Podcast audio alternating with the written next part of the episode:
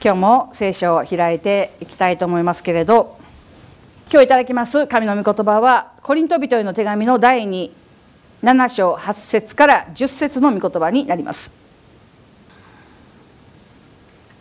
開けられましたら私がお読みしたいと思います。あの手紙によってあなた方を悲しませたとしても私は後悔していません。あの手紙が一時的にでもあなた方を悲しませたことを知っています。それで後悔したとしても今は喜んでいます。あなた方が悲しんだからではなく悲しんで悔い改めたからです。あなた方は神の御心に沿って悲しんだので私たちから何の害も受けなかったのです。神の御心に沿った悲しみは後悔のない救いに至る悔い改めを生じさせますが世の悲しみは死をもたらします。アメン。今日このところから悔い改めるということについてメッセージをさせていただきたいと思います。最近の教会のメッセージについてよく聞く話があります。またよく言われていることがあります。それは教会で罪に対するメッセージをあまり聞かなくなったという話です。長い信仰生活の方であるならば昔の昭和の時代というんでしょうか。その当時のメッセージをよく覚えておられるのではないかなと思います。多くの説教者は「悔い改めなさい」というメッセージをよく語ったと思います。でも最近の教会では罪についてまた悔い改めについてあまり話さなくなりました。そのためでしょうか。私たちも罪についてあまり語らなくなりました。そして罪そのものに対する意識まで薄くなってしまったように思います。すなわち罪に対して鈍感になっているということですよ。でも本来クリスチャンにとって罪の意識というのは常について回る影のような存在でした。私たちの行くところ行くところクリスチャンであるならば何をしていようと常に罪の存在が見え隠れする影のような存在それが罪というものでした。クリスチャンであるならば誰もが罪を憎みました。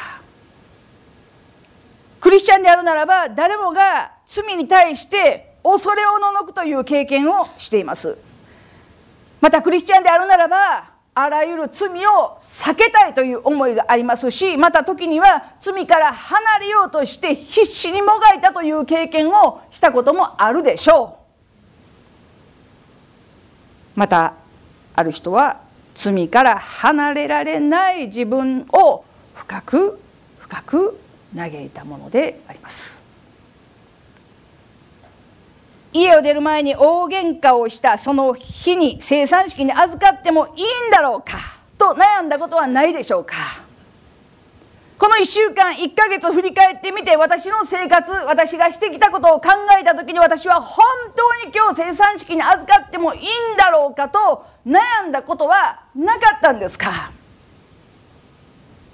自分が犯した罪を思って救われないのではないだろうか？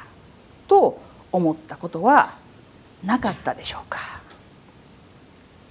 罪に対するこれらの感覚が良いとか悪いとかの話をしているのではありません。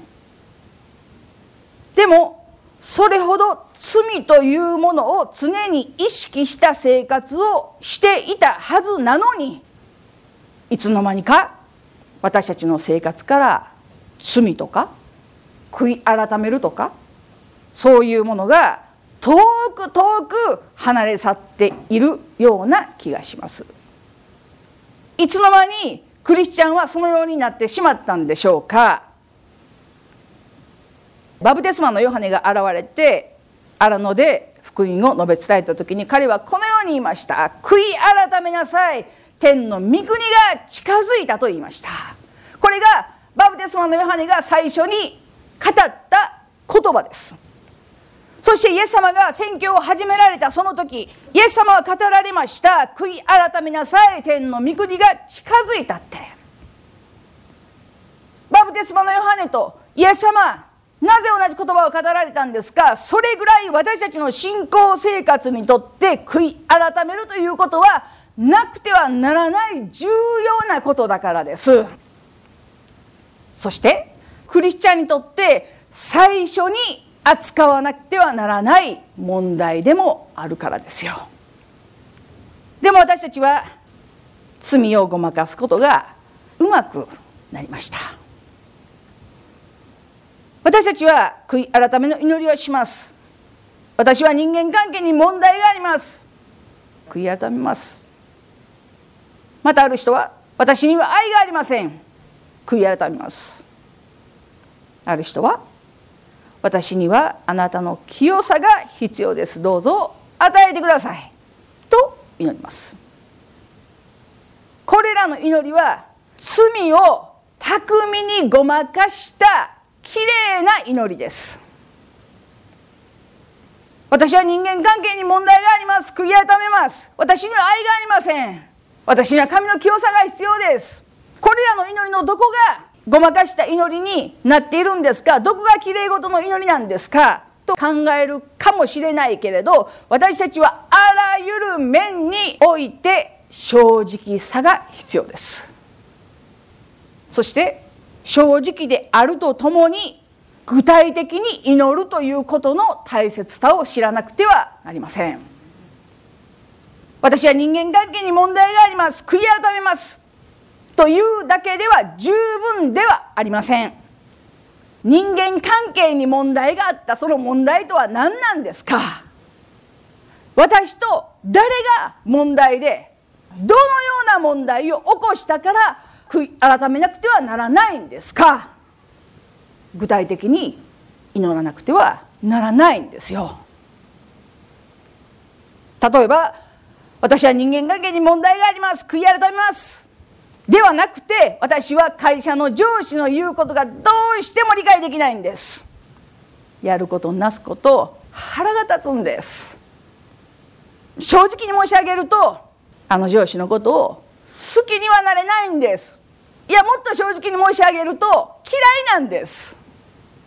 聖書には人は皆権威に従わなくてはならない。それは神様が立てた権威だからという御言葉は知っています。分かっています。でもあの上司は好きにはなれないんです。その権威には従いたくないんです。イエス様言われました。私はあなた方に新しい戒めを与えます。互いに愛し合いなさい。その御言葉知っています。分かっています。でもあの上司は嫌いなんです。私には愛がありません。いやもっと正直に申し上げると愛そうとする心も本当はないんです。愛のない私を許してくださいと祈っているけれど本当は自分が悪いとは思ってないんです。本当のことを祈らなくてはなりません。このような話をすると一つの質問が起こってきます。またく質問されることがあります。それは私はイエス様を信じています。私の全部の罪を十字架の上で許してくださったんじゃないんですか。過去に犯した罪今犯し続けている罪将来犯すであろう罪までも全部イエス様の十字架によって私たちは許されてるんじゃないんですか？まして神様は告白する前から私たちが何を願っているのか何を言おうとしているのかご存知なのにどうして詳しく事細かく話をしなくてはならないんですか？なんでそんな必要があるんですか？私たちはそのように考えます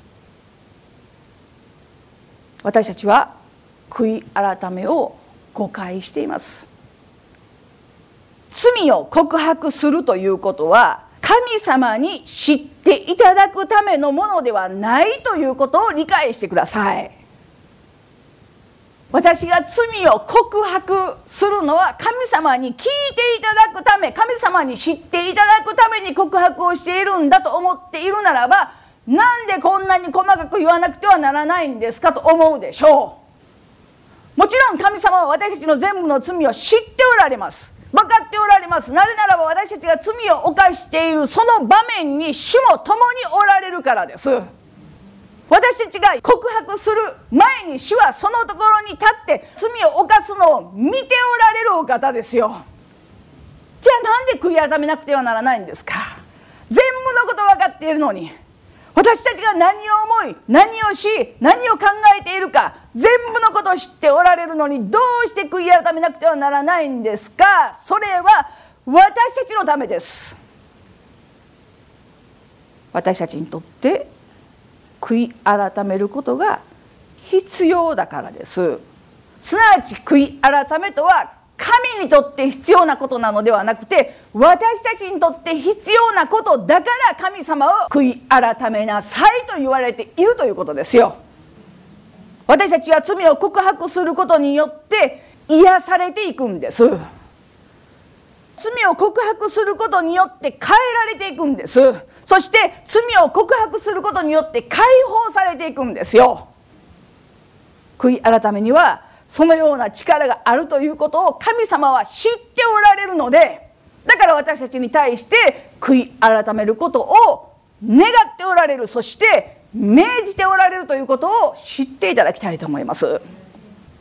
私たちは時々神様の祝福は経済的な祝福健康の祝福いろんな祝福を考えますけれど私は神様の前に最高の祝福は悔い改めることのできる祝福恵みだと思っています。許されるということがいかに絶大な恵みであるかということを私たちはもう一度知るべきだと思います。そしてより具体的に告白した時の方が同じ罪を繰り返すことが少なくなると言われています。愛のない私を許してくださいと祈るだけではなくてどのように私は愛がないものなのかということを告白することの方が罪を犯すことが少なくなるというんですよ。ある人は罪をより具体的に告白している時に自分の口で語っていることだけれどそれを耳で聞いて客観的な感覚が与えられたという人がいらっしゃいます。すなわち自分が告白している罪を第三者のように聞く耳が与えられる。それはすなわち精霊の促しでもあるんですけれどその告白一つ一つを具体的に聞いていくうちに自分が犯している罪がいかに醜くて神に喜ばれないものであるかということを体験したという方がいらっしゃいます。そして具体的に悔い改めているその言葉を聞いているうちに犯し続けてきたその罪が魅力的なものではなくなったというんですよ。それくらいあらゆる分野において正直であるということそして本当の自分はどのようなものであるかということを知ることは大事なことであるということを知っていただきたいと思います。そして自分自身を知ることによって神を知るようになるということを心から感謝します。私たちの信仰にとってまた霊的成長にとって重要なのは神様を知るという知識ではありません。もちろん神様がどのようなお方であるかということを知ることは大事なことです。聖書を学び御言葉を覚え反数し非常に大事なことであります。でも聖書が教えている神を知る神様を知りなさいと言われている知るというのは夫婦がちぎりを結ぶという意味があります。肉体的な関係を持つということを意味している言葉です。それが知るということですよ。体験や経験を通して神様がどのようなお方であるかということを頭ではなくて身をもって知るということの意味です。夫婦がこの人は私の妻です。はい知っています。この人は私の夫です。はい知っています。なんで知ってるんですか？結婚届あります。これ届けました。私たち夫婦です。という知識で知るのではなくてちぎりを結ぶことによって一体になることによってこれは私の肉の肉骨の骨というような知り方をする。それが神が願っておられる知るということの意味です。神様は悔い改めるものを許してくださるお方だということを信じていらっしゃるでしょうか。でもそれが単に知識として知っているだけであるならば罪に対して大きな力を持つことはできないんです。ただ単に知識として悔い改めたならば神様許してくださる。十字架の上でもはや全部が許されている。そのように思う時おそらく簡単に罪を犯し簡単に悔い改めることでしょう。でももし私たちが身をもって神の許しを体験し経験する時に必ず神の痛みを経験するようになるんです。私たちが許されたのは何にもなしに許されたのではありません。イエス様が十字架にかかって命を捨ててまでも私たちの罪を許しあがない救ってくださったその痛みを私たちは感じるようになるんですよ。それが本当の悔い改めなんです。皆様どうでしょう？人生の中で信仰生活の中でメッセージを聞いている時また家で聖書を読んでいる時祈っている時この御言葉が与えられて私の人生変わりましたというような経験をしたことがないでしょうか。この言葉が与えられた時私の人生は激変したんです。だから今の私があるんですというような経験をされたことはないですか。そのような経験と普通に御言葉を聞いている時とでは全く違うと思いますよ。経験するということはそういうことです。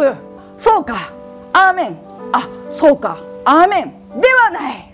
その人生が180度変わってしまうぐらいの力がある。それが神の言葉です。経験をするということです。体験をするということですよ。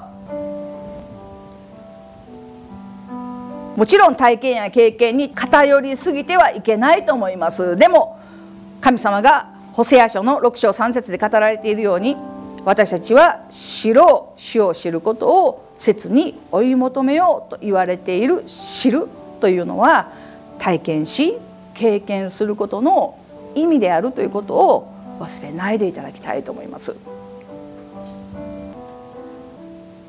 神様は告白する前から私たちを許してくださっています。私たちが罪を犯す前から神は許す準備をしておられます私たちが何をしても極端に言えば神の心をひどく傷つけたとしても神はそれを受け入れ許してくださるお方ですでも私たちは自分が犯した罪がいかに神を悲しませ傷つけ醜いものであるかということを自分の唇を通して語り自分で聞かなくてはならないんです。そして許されるべきではない罪を犯した私。でもこの私の罪がイエス様を十字架につけたんだという罪を神が許してくださることを体験し経験しなくてはならないんです。具体的に祈るということにはいくつかのプロセスが必要です。訓練も必要です。正直に祈るということにもまた経験が必要になります。来週ですねその続きをしたいと思いますけれど私たちが罪を告白する時に何に気をつけなくてはならないのかどのようなプロセスを経なくてはならないのかメッセージをしたいと思いますけれど今日ですねしっかりと悔い改めるとは神にとって必要なことではなくて私たちにとって必要なことなんだということを忘れないでいただきたいと思います。そして具体的に祈ることの大切さきれいごとの祈りをやめなくてはなりません。私には神の清さが必要なんです。死を私に与えてください。と祈る。その祈りの本質は自分が清くないことを行ってていることを告白するべきなんです。そうでないと私たちはいつまでたっても上っ面のきれい事の祈りしかできないような人になってしまうんです。本当に自分の汚れや自分の醜さを押し隠しながらきれい事の上っ面の祈りしかできない。神が心を探る時にもノーと言うんです。具体的に祈っていく中で本当に私に必要なのは何なのかということが分かるようになってきます。悔い改めた時にはこれが問題だと思っていたけれど祈りの中で告白していくとどんどんどんどん本当に自分の心を探って告白していくと違うこれなんだということが分かるようになる時があります。それが告白することの力です。告白する時に神が働かれることです。来週楽しみにしていただきたいと思います。お祈りいたします。イエス様ありがとうございます。今日ともにあなたの御言葉を分かち合うことができたことをありがとうございます。神様今日私たちが悔い改めることについて学びました。神は全てをご存知です。